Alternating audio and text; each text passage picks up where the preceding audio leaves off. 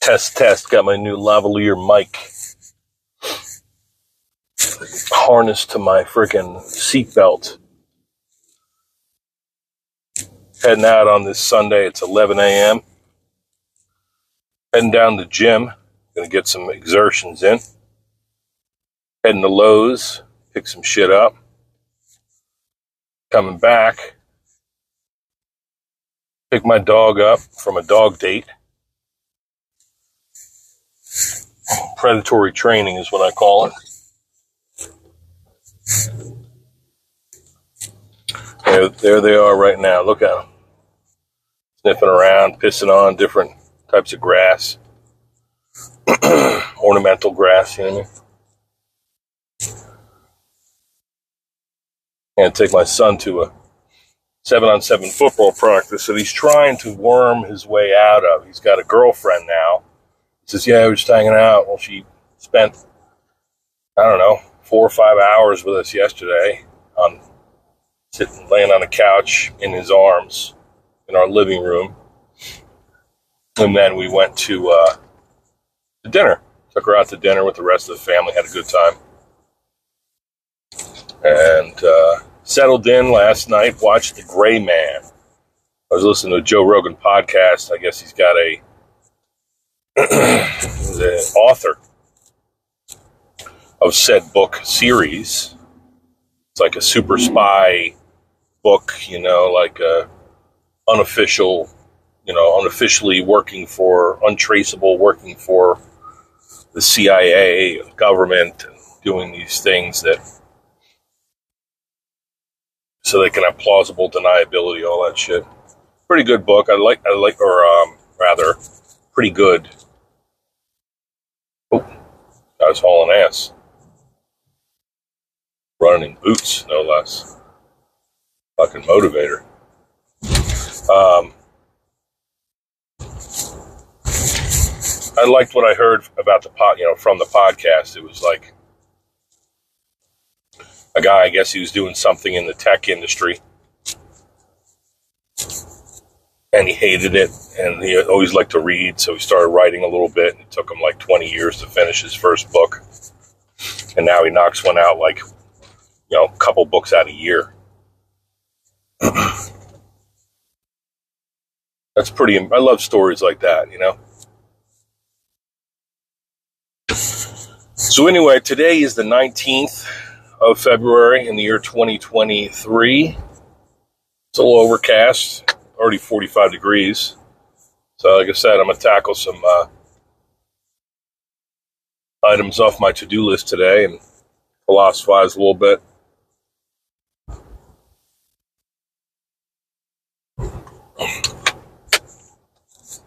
So regarding my book, exciting that I got a, I reached out to an artist, a tremendously talented artist.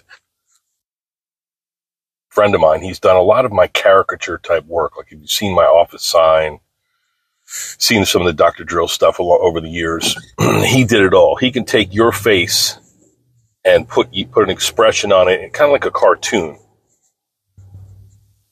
Kind of like a really good avatar.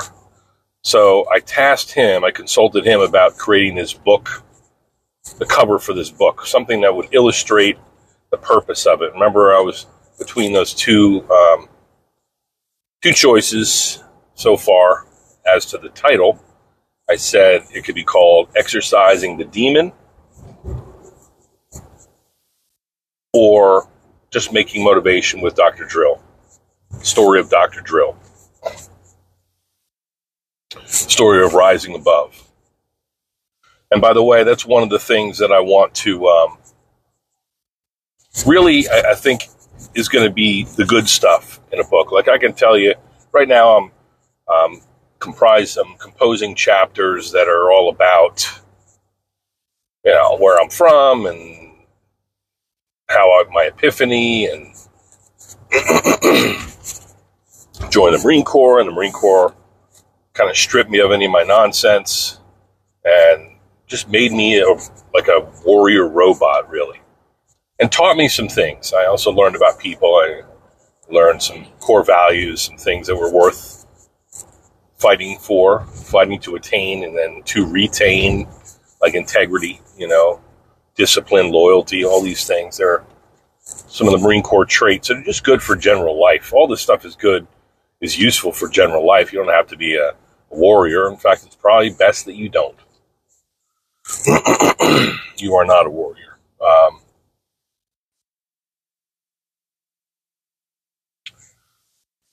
so I did some writing Friday night, Friday day. Right now I'm in the Fleet Marine Force. I'm adding some some things here or there, trying to add some images. I still have my uh, learning objectives and um, my practical application, which is like, you know, immediate action, rather. What are you going to do? How are you going to have this experience, you know, or the lesson learned that I extracted from this particular period of my life? And so I'm talking about the Fleet Marine Force now. That's when you get out of boot camp and out of your job training or M O S training in the military, and you start actually doing your job now. You know, so you're out of that classroom environment. You're out of that kind of stuffy, oh, we're evaluating you. It was still very stressful school environment. Like you're always, there's always some test, and there's always a test in life as well, right? It's like people want to get out of high school or college because they're tired of being in a classroom and always taking tests and all this stuff. Hey, teacher, leave them kids alone stuff. But life is like that every day, really. There's tests you take, and it's the same test over and over again. A lot of times. So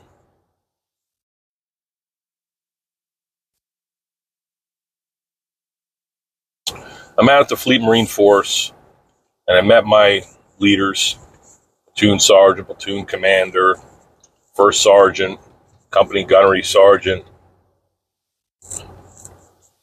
But my immediate leaders, my platoon sergeant, platoon commander, my squad leaders, platoon guide. I'm describing these people, describing some of the roommates that I had early on, where you got two or three guys to a room.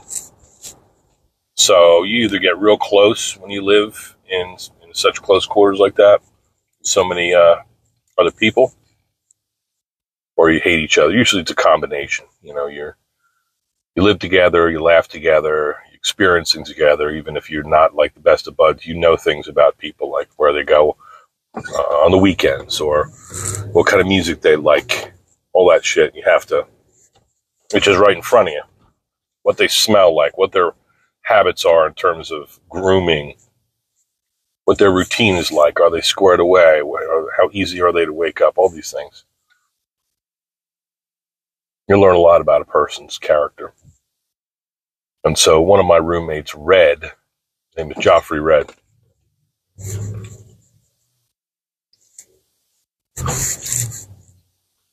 He was a dark green Marine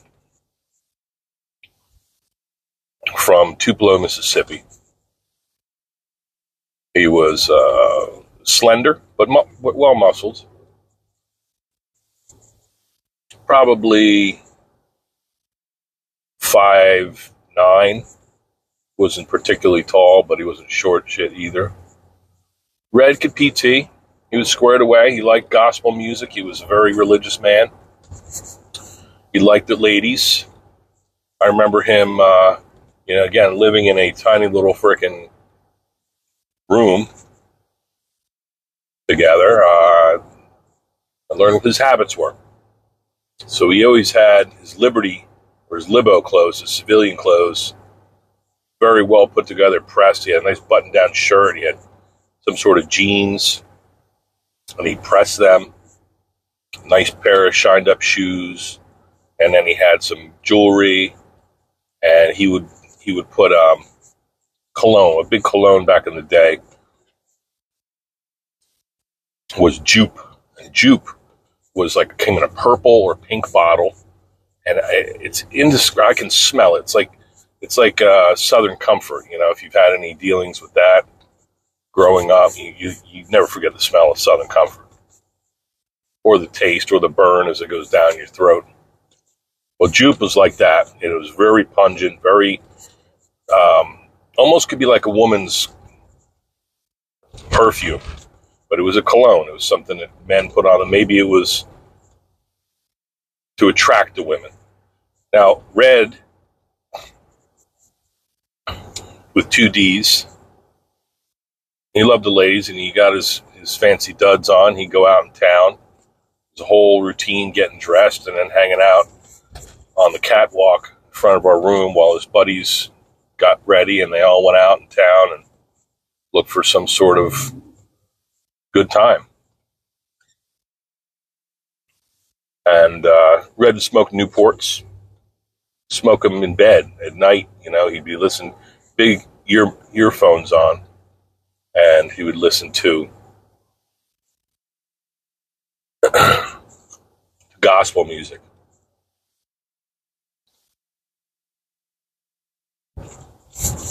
And he would be like, "Oh Lord, Lord," kind of sound like that. It didn't. His singing doesn't sound good. Neither did mine, of course. But he would just, oh my God, all night, droning into the wee hours of the morning. Lord, yeah, oh, yeah. And some of it was like gospel, but it was also kind of like R and B ish. So he he'd be grooving, and and he got. Walk by in the middle of the night. We're supposed to be sleeping. He's listening to gospel and uh, smoking a cigarette. I just see the, the cherry of his Newport glowing there. Red is a good guy. You know, so we spent, we weren't especially close, but we were friends. We lived together. We, we knew more about one another than the rest. And I began, began I uh, began to really appreciate the guy. I loved him, developed a love for him. We trained together, and we friggin', you know, sat in fighting holes together, and patrolled throughout the, wherever the hell we were at, did our training, did our deployments, and he was just a good fucking guy. Red was shot in the head. He's a police officer. He was shot in the head two weeks ago, trying to thwart this, um, this criminal activity. It was inside a library. I don't know all the details on it, but basically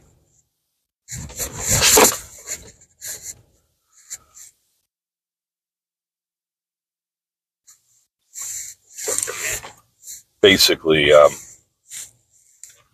he showed up at the scene. Sounds like it was twelve thirty in the morning. You know, it was, it was just just afternoon just began, and he and his partner went over there. Sounded like his partner was a rookie. And Red, the veteran, having been with the Memphis Police Department force since uh, two thousand eight, I read. And I hadn't had much contact with Red over the years, so like almost thirty years goes by, you know? How strange is it that thirty years goes by and Red has had good days and bad days, and he was married and probably married a couple times, sounds like, and he had some daughters, and he had his life carved out down there in uh, Mississippi, Tennessee, Memphis. I've been with the force for almost, you know, for he was working on twenty years, working on a career, retirement, you know. He was also very active in the church, as I mentioned, so he was the head of security for his church. I think he was a minister or something as well. I've seen pictures of him in robes, and so, you know, like minister, priest robes, whatever. So here's this guy that I served with, that I was closer than close with, but I hadn't physically seen or had a phone call, heard his voice, anything for almost thirty years. And then the next time I, I hear any news about him, he's been shot in the head and is in intensive care. So he just passed, I believe it was uh, Friday. I had read accounts that he was breathing on his own and he was, his vitals were good. And, and all of a sudden it's just, yep, Red's gone. I just can't believe that. Even though, again, we had no, I had not seen him for a very, very long time. And we weren't close enough friends to visit each other or even give Facebook shouts or anything like that. But I loved the guy. I appreciated him. And it just, I don't know. It's a, it's a lesson. Is it? It's like, it's pointlessness, senselessness, you know, just because I think about this stuff, you know, I, I'll ponder the big questions of life sometimes. You know, and I've got a, a lot of friends who are very religious, and, you know, they, what is this? What is it? Was this fate? You know, that this office lawman, this guy who's trying to, trying to keep his community safe and raise a family and do all that shit, he gets shot by some perpetrator in the head and passes away. His life is over. He just got remarried. Uh, that just sucks.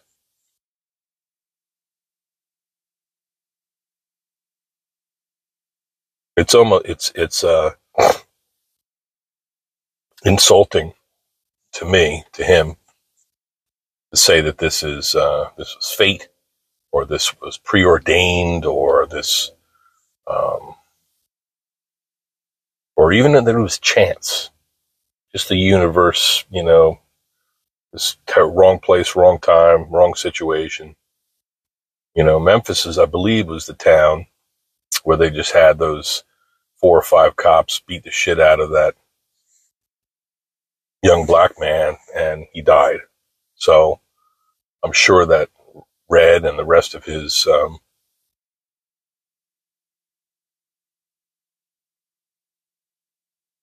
the police, you know, down there, they were walking on eggshells and trying to, you know, firm up their ties in the community and demonstrate the protect and serve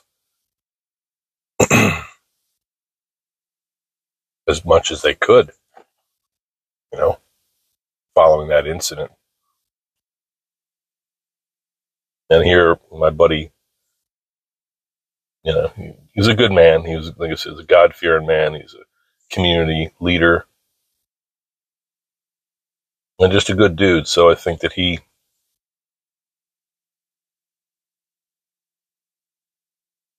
who knows? I, I haven't read the circumstances of, you know, the detail, tale of the tape of, you know, confronting this villain in a fucking library, pulls a gun out and shoots my friend. But it just sucks, man. So, makes me want to write my book even more. I'm gonna, I'm gonna add a, some stories about Red. He definitely was a pretty cool guy, very funny. My friend, I told him, he didn't know that Red had, had died, so I told him what I knew and shared the article. And he's like, "Yo, Red was hilarious, man." He said one time we went out to one oh eight. That was um, a club. A dance club in Jacksonville, Club one oh eight. And so he goes there, and Red was really drunk, and he was kind of like harassing some women, like picking them up, trying to, you know, hit on, he would hit on them, and then when they would decline his advancements, he would, uh, whatever, say something, or they did that to enough women in the drunken state that they, when they left, he said when they drove out of the parking lot, there were some women, some girls were throwing rocks at the car, chasing them away. I mean, this isn't, look, I'm sure this guy, he's done a lot of great things. you know, we all have a past. Shit, you can probably tell stories. I could tell stories about old things that I did. But just the fact of the matter was we were between eighteen and twenty-two years of age when we were enlisting, and this is probably in the beginning of that. So we were friggin' teenage boys and uh, masquerading as men, as warriors. And so on our spare time, we would go out and we would raise hell and we'd get in a little trouble. And that's all you really wanted. You're, two things when you're that, in that sort of culture, when you get time off, either you're looking to get laid, or, and if anybody gets in your way, there's going to be a scrap, a fight, some sort of peacocking, you know, posturing up, strutting your stuff. So imagine just thousands upon thousands of, of, uh, Marines and sailors in that area, just peacocking around. And because there's so few women, um, you're not really going to find the love of your life there. And if you do find a woman, it's prob- she's probably going to come with so much baggage. Just because there's so many, so many men, they got all they want, all they can choose from. And they usually didn't want us. So we'd go out and get trouble and get in fights. It's just, it's one of the hazards of, uh, you know, you expect these risk, these, uh, young men who are prone to risk, taking, taking the risk. You expect them to go, you know, live in a town. All they're doing all day, all week long is training to kill. And then on Friday, they get off at four, you know, five p.m. if they're lucky, and they get to kind of act like they're a normal citizen. What are they going to do? They're going to drink, they're going to fight, they're going to try to get laid. So me and Red and the rest, we that's a big part of what we did. So uh, a friend of mine, one of our fellow Marines, Bryant, he sent me the article because we knew that he had been shot. It looked like he was he was on the mend, though. Like he might make it. And uh, he sent me the right from the Memphis, Memphis P D that uh, he had not he had died, Red. And I all I could muster up was fuck. What do you say? You know what I mean? People will say things like, Uh, Oh, I'm sorry for your loss, which is typical. I never, I never like that choice of words. It's not about me. I mean, I certainly mourn the loss of a friend, but it has very little to do with me. I mean, this guy leaves behind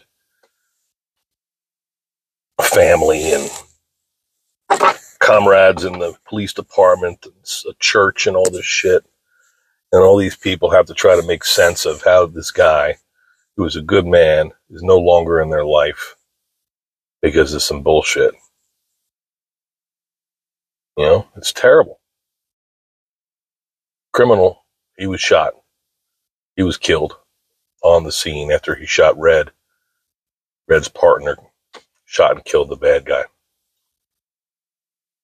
And so at least there's some justice in that sense. You know, the guy's not going to be put up three hots and a cot by the taxpayers, right? It's just crazy, man.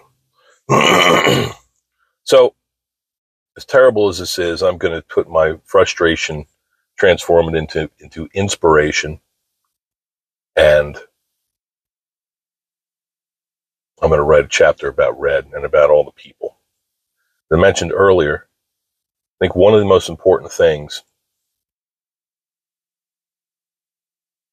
in telling this story is that there's some good, you know, there's something, a, a teachable moment, a, an epiphany, um, something funny, something entertaining, something heartwarming about human beings, uh, rising above challenges, you know?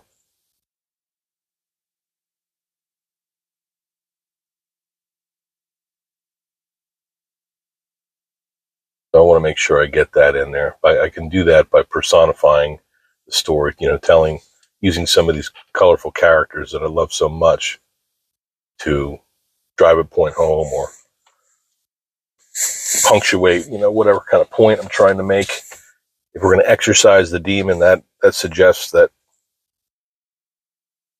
there's something, whether it be chance or Satan or whatever the fuck, or something within us, which I, I believe both are within us. All the good and the bad and everything else in between, it's all within us. We're capable of all these things. We might not think we are, but so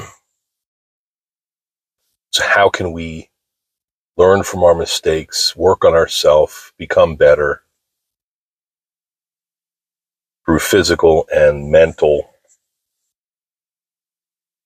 efforts, you know, strive to improve. All right, that's enough. Maybe I'll do a second podcast in a bit. Again, February nineteenth, twenty twenty-three. I'm